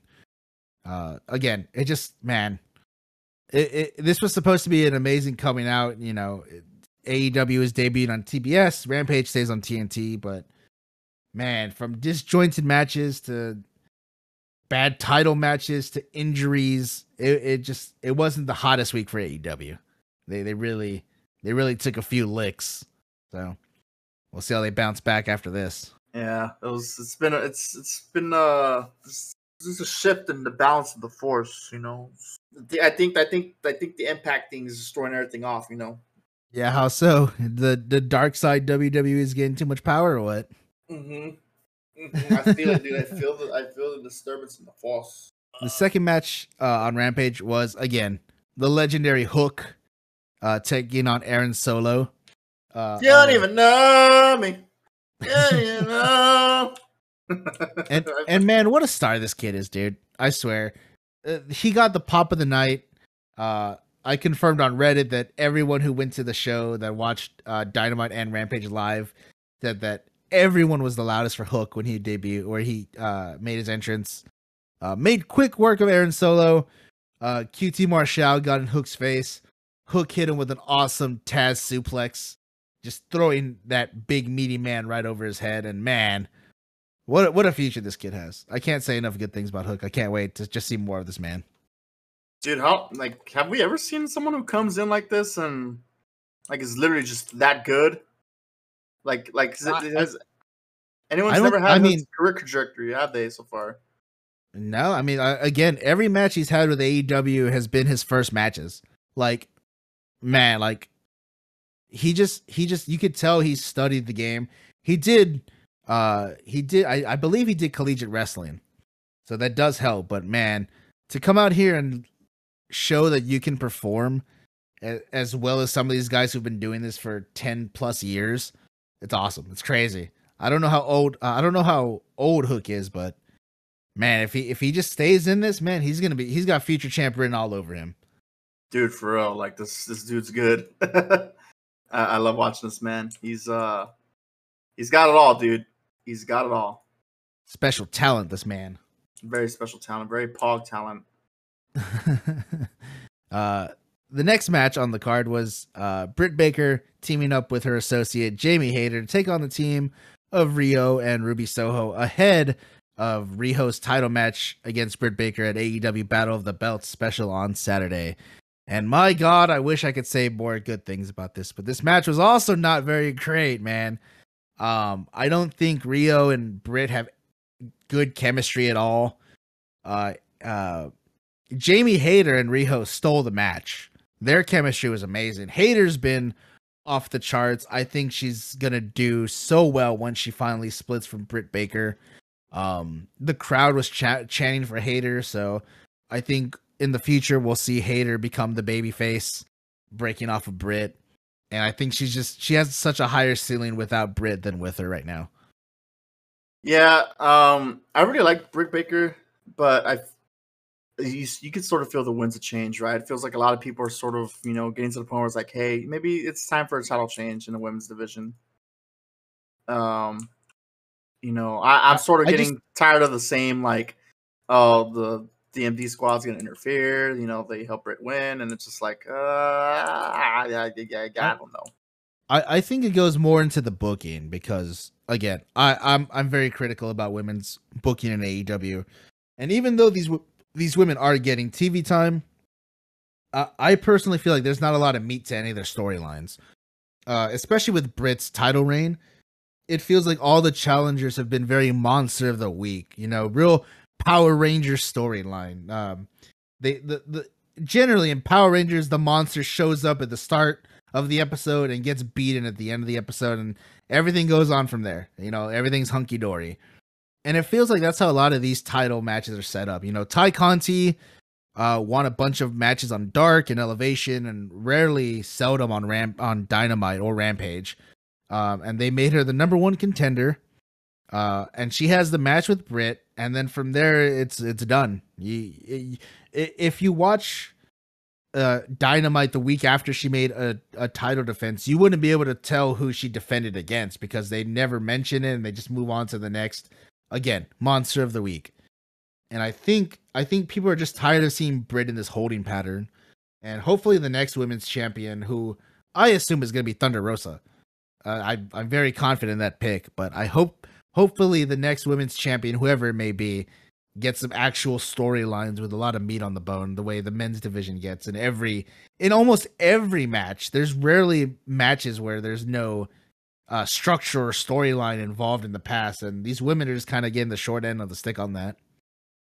And I feel like they're trying to tell a sort of story with Riho and Britt Baker. Like Riho's the one that Britt Baker could not beat fair and square, and she was the one that she Riho had her number, right? And I the announcers were leaning into that a little bit, but I wasn't seeing that translate in the ring because it was kind of the same Britt Baker match. Um Britt Baker's best work has been with Thunder Rosa. And so when that match eventually happens, and it sounds like they're gonna kick it off because Thunder Rosa on Twitter was saying that hey, she's been screwing around for a little bit. Now it's time to start hunting for some gold. And I feel like they're about to start kicking off that match for Revolution between Thunder Rosa and Britt Baker. So that I feel like if you want to showcase the women and talent and the story, like in terms of like a Hangman, Hangman and Kenny sort of s storyline where it's long term booking, that is the very that is the most believable match you could do at that point. So I think that's the that's the next play for the women's division. Um, I'm right there with you. yeah, Tony Khan, you know, book that match. it's gonna happen, man. It's gonna happen. And no Tony one, Khan just yeah, just book the women's division a little bit better, please, and thank you. I think you're doing this. I think you're doing fine, Tony. You know, so far you're just still room for improvement. You know, overall the product's better. Product's great. I love it. Okay. God, stop being a middleman, man. Take a stand. Uh, you know? Instead of taking a stand, how about you? you how about I ask if you? How about I tell you you're gonna get a taste? I'm gonna give you a taste. Hey, Yeah, you because try that moving on to our next match, we got Eddie Kingston and Proud and Powerful versus 2.0 and Daniel Garcia and Eddie Kingston and Proud and Power got a taste. They got a They also, picked, they also picked up a big W, finally. hmm Okay, so take us into Uh, this match because I didn't get to see Rampage. It would, you know, you know how street fights go with AEW, especially. You know, there's chaos everywhere. Uh, a lot of fun spots in this match. Uh, God, I, I, I believe uh, everything when Eddie Kingston and Daniel Garcia start going at it. I believe all those punches. Uh, a lot of hostility. Um, they they do set up. Uh, it was proud and powerful that hit their finisher on two on uh one of the members of 2.0. I can't. Their names escape me because I have so many things going on. I got I got fog brain today. I'm dead. But uh, proud and powerful pick up the win over 2.0. And after the match, Daniel Garcia gets back in, starts beating up on everybody. Um, I, I guess they're moving on to Chris Jericho being more involved in the storyline because um, Daniel Garcia started taping Eddie to the ropes. They were gonna hit him with the ring bell again, like last week on Dynamite. And Chris Jericho comes down from the commentary table to make the save. Um, with an awful Steven Seagal dye job, dude. Oh my god, that man is too old to be dyeing his hair jet like like tar brown. Uh, but anyway, I don't I don't know where the storyline's gonna go from here. Um, Chris Jericho and Eddie Kingston showing they have that uneasy alliance still. Uh, Eddie only trusting a handful of people in Proud and Powerful and the Lucha Brothers and Jon Moxley. So, um, I don't know where this goes. I don't know what Chris Jericho is gonna do.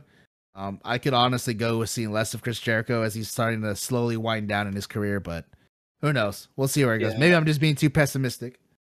No, no, no. I, I love Chris Jericho to death, and you know he's great. And his first three years of AEW were probably some of the best he's done in his career. Oh, that's Now- a tutty, baby. However, hold up, you're interrupting me. You're interrupting my freaking promo because I'm gonna get into some serious shit here. Uh, I do feel like AEW doesn't need Jericho anymore. They don't need a star power, and they they don't need him in the ring. Not to say they don't need him backstage and doing stuff here and there. If he wants to come off for one-off appearances, cool. But in terms of the, the days of Chris Jericho, uh, I think getting TV time or getting in a title picture or stuff like that should be more far and few between because uh, you know he's at the twilight of his career. I think there's other up and coming talent that I would want to see more than Chris Jericho, and I think he did what he needed to do, which was help establish uh, AEW as a legitimate brand and bring the legitimacy to it. And he's had some of the best work of his career and stuff, but you know, I, I honestly think Inner Circle should have broken up back, I think, in All Out or whenever they had that match with MJF um, and the Pinnacle. And I, I, I think that people attached to Inner Circle should start to do their own thing. If they want to break them up amicably, that's cool. If they don't, I could kind of see where they would go, where like Eddie Kingston is basically calling out Jericho for who he is. He was just using talent like, you know, uh, proud and powerful and stuff to, you know, help him and everything like that. But I, I kind of don't. I kind of hope they don't go that way. Um, you know, I kind of hope they just uh, Eddie. They just use Eddie, Eddie Kingston to kind of do a coming to Jesus talk with Chris Jericho, and you know they have a match, and you know they go from there. But I uh, do think Chris Jericho is, you know, I don't think AEW needs him anymore in terms of like we need your star power, we need you to be here, we need you to be that. I think Chris Jericho could start winding off the gas and doesn't need to be a competitor full time anymore, like maybe part timer.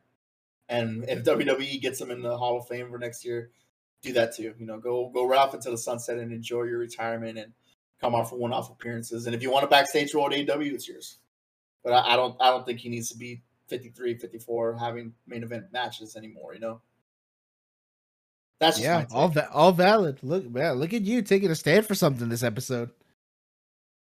Shut up, dude. if, if, if, if there's something I want to say, I'll say it. If not, I just you know, I'll just be like, hey, you know, I don't agree, but whatever. I, I'm not gonna, I'm not gonna discount you. I'm not gonna val- invalidate what you're saying. I mean, yeah, I, I'm I'm I'm right there with you. I won't beat a dead horse anymore, but I'm right there with you. It, it felt weird when they had to actually announce, like, you know, Inner Circle is back when they were gonna take on American Top Team. So I think it should have died off before then. But I mean, let's see how much he's waning into the last, you know, hurrah of his career at this. Yeah, point. I, I think it's hurting the people of uh, Inner Circle more than it's helping at this point. Like it, it, did what it needed to do, but now I think it's overstayed its welcome a little bit and starting to get to that I. I yeah, I think it's lowering everyone's ceiling involved. Hmm So. I agree. But again, we'll- we'll we'll see where it goes from there. Um, maybe maybe Eddie will be the one to put the nail in the coffin for Chris Jericho's career. Who knows how they'll take it? But yeah. Anyway, you want to talk about you know want to talk about the last AW thing they had this weekend, the the battle of the Oh. belts. Oh, we're right there, aren't we? We're right at the end. Woo! Yeah, Mhm. so uh man, AEW had a uh special on TBS. Or was it TNT? It was TBS. No, it it was, was on TNT. TNT. it? It was on TNT. Okay. You mark. Oh man, listen, it's been a long week, okay? I'm I'm still a little drunk on steak I had last night. At It was a perfect medium rare, 135 degrees internal temperature rest for five to eight minutes, baby. Oh, I gotta cook you up a steak when you get up here one day. Anyway, I'm- I'm ready. I'm AEW Battle of the Belts. Ready What'd you say? You stock. talking shit? I said I'm ready for the stock. I'm ready for the stock. Oh, okay. I, I thought you said you're ready for the to suck. I was gonna say, God, dude, come on, What? give me credit. What? Anyway, anyway, Sammy Guevara took on Dustin Rhodes as Cody Rhodes wasn't medically cleared to compete, which I believe is COVID, but they just weren't announcing it. Cody Rhodes earlier in the day said, "Please get tested and get your vaccinations. It's important." So, kind of alluding to that he may have uh, come into contact and contracted COVID nineteen. Um, God, do I hate do I hate everything about this because this was so unnecessary if Cody just was not booked to win the belt last week.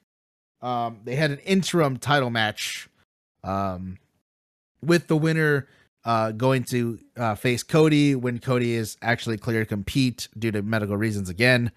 Um, Dustin Dustin kept up. Dustin looked really good against Sammy. Dustin hits a Canadian destroyer to Sammy on a table to the outside of the ring. That was fucking nuts. Um, Sa- Sammy gets hit with two Cross Rhodes and a tiger driver, uh, a la Cody Rhodes by Dustin, and kicks out this time uh, before he hits the but he before he hits his finisher moon, the GTH. So uh, Sammy does win, uh, retains or wins the interim TNT title. Who knows how long uh, Cody Rhodes will be out on the shelf? Uh, because right after the match, uh, Daniel Garcia charged the ring, got in Sammy's face. Words were exchanged, slaps were taken, um, and this set up uh, the announcement that next week on Dynamite, um, Sammy Guevara will defend the interim TNT title against Daniel Garcia in, I believe, Daniel Garcia's first title match in AEW. excited for that match, man. I really am. Um, normally AEW doesn't do the back and forth with the title belt and stuff like that, but I understand why they had to do that um, without losing the prestige. And oh, man, dude, uh, Daniel Garcia having a hell of a run right now, man. And I hope with the next two or three years they start pulling the trigger on him like they do or with, like they're doing with Sammy right now. I'm pretty sure Sammy's gonna lose that title belt to Cody at some point, right? I mean, of course. I mean, God, uh, this. We always talk about fucking Cody in this goddamn show, and I hate it. But I mean, Cody's 3D chess. Cody's baby. gonna win. 3D What was chess. that? 3D chess. Shut up. We're not getting into this again. I, I re-listened to the old episode last week, and I just fucking yelled at you about this. Yeah, did, did you, yeah. You listen to how much you got worked. Shut up. Oh my you got god, there's worked? no working. No, you're getting you got work, baby. Shut work. up. You got Shut work, dude. No, no, no, no, no, no, no, man. You got work. Cody, Cody, right now is not doing work. He's he's got he legit got COVID. But when he comes back and he takes that title from Sammy, you're gonna be upsetty because it's good booking, and you're, you're gonna be like, oh, mad, all upset. And I'm gonna be like, dude, you got worked. You're like, no, you didn't get worked. And I was like, you see how you're getting mad right now? You got worked. Okay, okay. Uh, God, I didn't want to talk about this, but how am I getting worked? Tell me exactly how I'm getting worked. because you can't tell the difference between you're not getting worked and getting worked. So you're getting worked. Cody's got you in the palm of your hands. He's getting How you exactly Cody? to do, How is hey, Cody get- working getting me? you to do exactly what he wants you to do, which is complain and groan that you see Cody, and you're just like, it's no good booking. I, I just don't care. Well, that's what Cody wants you to do. Just get a reaction So- out of it. So you think Cody wants me to be bored by Cody? That's what you think? I think You don't want to think react. Cody think wants wants. me to hate him? I think. Well, I think he wants a reaction out of you, Ryan. He's getting a reaction out of you. Listen, here, And you hate talking Cody to wants me. out And, of and, all no, you're not. You're not bored by. You're not bored by Cody Rhodes. No, I, every time we de- no, I definitely Cody- am bored. No, you're not bored because every time we talk about him, you're upset. You're pissed. You're eh, you're eh. because you're over here saying that I'm mad about Cody when I'm just bored with this story because it's so generic and you're it's mad. bad. You're mad. You've been mad. That's why you got mad on the last episode because you're getting worked and you don't want to admit it. Because admitting it will here. destroys your whole. Your destroys your whole world. Cody Rhodes wants me to be mad with him no, wants no, me to no, be upset no, no, You're, you're because he's the heel. You're getting worked. If I was getting worked, I would be mad because I would be so invested that he's not turning heel like every other fucking mark on on squared circle. Okay. You want you, you want to know how he got mad? Listen to the last episode. Oh my god. Don't do this. Don't put a fucking You can't do it. This is copyright, I think. You can't do this. That's All you. I know. You got work. No. You got work. All I know is that me personally am bored with the storyline. And I'm mad at the fact that Cody wants us to be so invested in this as if he's doing something that the wrestling world has never seen before. Every time Cody's in the ring, I'm very bored. I always need to have the other person he's working with be my main interest point. And I was with Sammy because Sammy gave him the middle finger, slapped him, called him a bitch. You know, uh, I, I I'm invested in every rivalry Cody's in because of the other person, never because of Cody. I loved Cody when he had the NWA title, just like his daddy back in the Ring of Honor when he was in the Bullet Club. Again, some of the best Cody work ever. But everything he's done in AEW has been so underwhelming and so fucking downright boring that I can't get invested in any of the Codyverse stuff. And again, it's the Codyverse because he had no interaction with the like everything else that was happening in AEW. It was dumb, boring, stupid. Let's move on. Cody's gonna win the eventual unification. I'm done getting worked. I was getting tired listening to you complain about Listen. how much you're getting worked. Ricky Starks versus Matt Sydal for the FTW World Title. Cal versus Cody for how much want to admit he's worked. Oh my god, I'm so over this. I'm so over. One of the best parts of the last episode is when uh You you were I guess you you were waiting I I will fucking leave this podcast right now, you. God, you're so annoying. I hate this. You like Ricky Starks. I love Ricky Starks. oh, I'm done. I'm done. I'm done. Houston just scored. Touchdown. I'm done. God, I'm glad you lost in your fucking fantasy leagues, you fuck. yeah, you're getting worked so bad. Fuck you. Plumb Fuck of this. that. Plumb of your ass. Okay, okay, okay. Let's get through this. Let's get through. Ricky Starks defended the FTW against Matt Sydal. Uh, really good match. Uh, I, I do. This made me kind of reinforce my thinking that Starks is still. He was still a little more hurt than he let on when he finally made his return. But I think they're they're easing his way back in, and uh, hopefully we get some more stellar matches from Ricky Starks because he's got future TNT title champion written all over him. This is a podcast. This is the part where you start talking about something. Oh, dude, dude, I, I just lost my train of thought for a second because I'm watching the the, the, the games. Jack, the Yeah. Steelers are probably legit going to get into the Super Bowl. By the way, I love Ricky Starks. Ricky Starks has future champion all over him.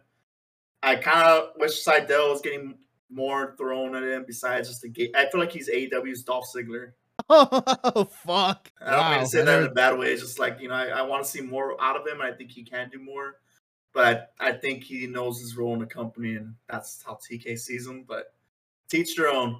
But anyway, Steelers are up thirteen to ten with like two forty eight left. I think they just scored a touchdown. Wow, Lions just blew a lead against Yeah, the Packers, yeah. and the, the They're- Colts they're- are getting their destroyed by uh the, the Jacksonville. Well, they, I mean, they, the yeah, the Lions are leading right now, 34-30. Wild, wild times. This is some chaos that's happening. Jesus. Damn, Big Ben's gonna be hobbling his way into the Super Bowl. Jesus. He's gonna have his fucking crutchers walker getting out to the field. Let, let's let's rein this on home. We're right at the end. Last match to talk about. You ready? hmm Britt Baker versus Riho. Uh, Uh, Didn't we talk about that match? well, no, they had a tag team match on Rampage going into this match for the Oh, I. I I I didn't see that match. I didn't watch. I You're didn't not fucking paying attention, is what it sounds like. I didn't get. I get. Yeah, I didn't get a chance to watch Rampage. I told you this. God, here I am being the professional. I had all the notes written, had everything. Meet me halfway, bud. No, uh, I am meeting you halfway. You just it, all, all this got thrown out of whack when you couldn't admit you got worked, and now Shut my up. brain cells are dying. Shut up. I had to listen to you complain about how you're not getting worked, but you're getting worked. Shut up. God damn. you're, you're such a fuck. God, Okay, damn it, man. This is officially off the rails. You are out of control. Okay, you're out of control. You're out of control. You're out of control. I'm stopping this right now. You're out of control. Ring it on home. All right. Britt Baker defended her title in the main event of Battle of the Belts against Riho. Uh, I think this might have been the best match any of them had with each other. Um, again, like Nathan said earlier, they try and hammer the storyline that uh, Riho has Britt's number, but Britt controlled most of this match. Um, there were some seeds planted for dissension against Jamie Hayter and Britt Baker. A lot of moments where they got into each other's faces, miscommunicated, but uh, it ended uh, with uh, what's her name? Oh fuck! Oh, I look uh, Rebel. Rebel was giving uh, Britt the title. Jamie Hayter yanked it out of Rebel's hands and gave it to Britt herself. Uh, so if that's not on the nose, I don't know what else is. But I think they're slowly gonna move again to Jamie Hayter turning face, breaking away from Britt, thus raising her ceiling because she is. I honestly think ten times the wrestler that. Oh my god, the Lions just. Oh, they just intercepted. Uh, I think Jamie Hayter is ten, maybe fifteen times the wrestler that Britt Baker is. I think Jamie Hayter doesn't have the charisma yet, but she's definitely really a lot more sound, and the matches she puts on her bangers, man. Like she's. She's got she's got more of a presence than Britt, I think, in ring. Hmm I agree. So we'll see we'll see where that goes going into the going into the the in the future here. Anyway, man, this is, this is a lot happening, dude. The Steelers, the Steelers are going to the Super Bowl. Jesus, I can't believe I can't believe the Lions are gonna beat the Packers going into the off season into the postseason. dude. The, the Detroit Lions, man, they're unstoppable right now. Okay, we, this is like the the NBA bubble Suns. when the Suns went eight and zero in the bubble and they didn't get into the playoffs. Hey, no- is, uh, nothing says the nothing bubble- says the- the unbeatable bubble like a record of two thirteen and one. The bubble Detroit. Yeah, you better fear that record, baby. They're take on Bama right now and take that natty. Shut up. I'll take that natty. Because what Green Bay's number one, are they gonna move down to number two seed if they lose here? No, no. I think Green Bay's already locked in the number one seed. Okay. Uh, oh God, you're gonna make me look up the standings right now, man. This is this is like a two-hour episode of off the rails of Cal losing control. Uh, let me What? see. Shut NFC up. standings. Uh, Okay, I'm working. on like, so the Rams are one game behind the Packers. The Buccaneers are one game behind the Packers. Cowboys, they can't they can't possibly catch up. So it's on between the Rams and Bucks. But the Bucks played already, right? Uh, and the Rams played already? May, no, the Rams played a night. No, the the Rams played a night. Okay, they so played the- three. The, Three the. Buc- the Bucks and Rams play today. So if Green Bay loses, they could potentially lose the first seed. I think, if I'm, I'm if I'm if I'm mistaken here, because they'll be tied with the Rams and Bucks. But then I think it'd go down to divisions or whatever and stuff. So I'm not too sure how that's gonna happen. Oh, God, Tom Brady in the second round already. Jesus, God, we really Stop. moved away from wrestling, huh? stop. Yeah, yeah. You know this this is just an off the rails episode. Anyway, let's let's wrap it up, Kyle. Let's wrap it up. Uh, yeah, you sent us on home. I did the intro this week. Oh yeah, you're right. You're right. All right. Well, anyway, guys, me and Kyle are just off the rails here. He got work and he sent this podcast in a spiral. He's not going to admit it. This is going to be a long term. I'll kill By you. the way, this is going to be a long term story. By the way, trying to when when Kyle finally admits that he's been worked. Mark my words, it's it's going to be a joyous occasion, and I'm going to meme on him all podcast. We're not that podcast episode is going to stop right then and there because I'm just going to meme on him for the rest of the day. We're not even going to have an episode like to present to cover everything because I'm just going to destroy this man when he finally admits that he got worked. That's going to be glorious for me.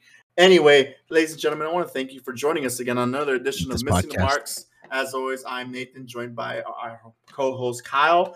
I hate this very, podcast. very upsetty that he got worked by Cody Rhodes again for another week, but it's okay. He'll see the light soon, and someday he will learn.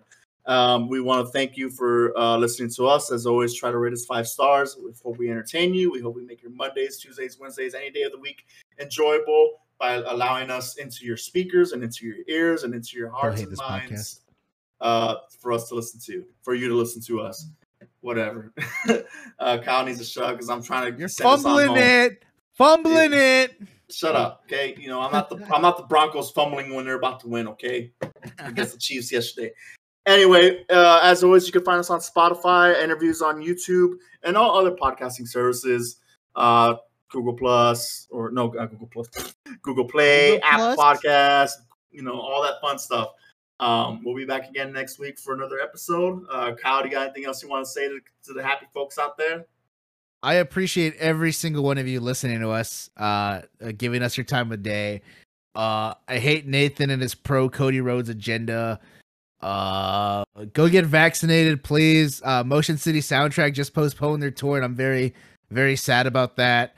Uh, go, go, be nice to each other. So we'll see how that happens. Oh, I know. Go be nice to each other, ladies and gentlemen. Go get vaccinated. Wear your masks. Stay safe, please. Yeah, just you know, do do what he said, and have a wonderful week. Thank you, everybody. Uh, bye. Bye.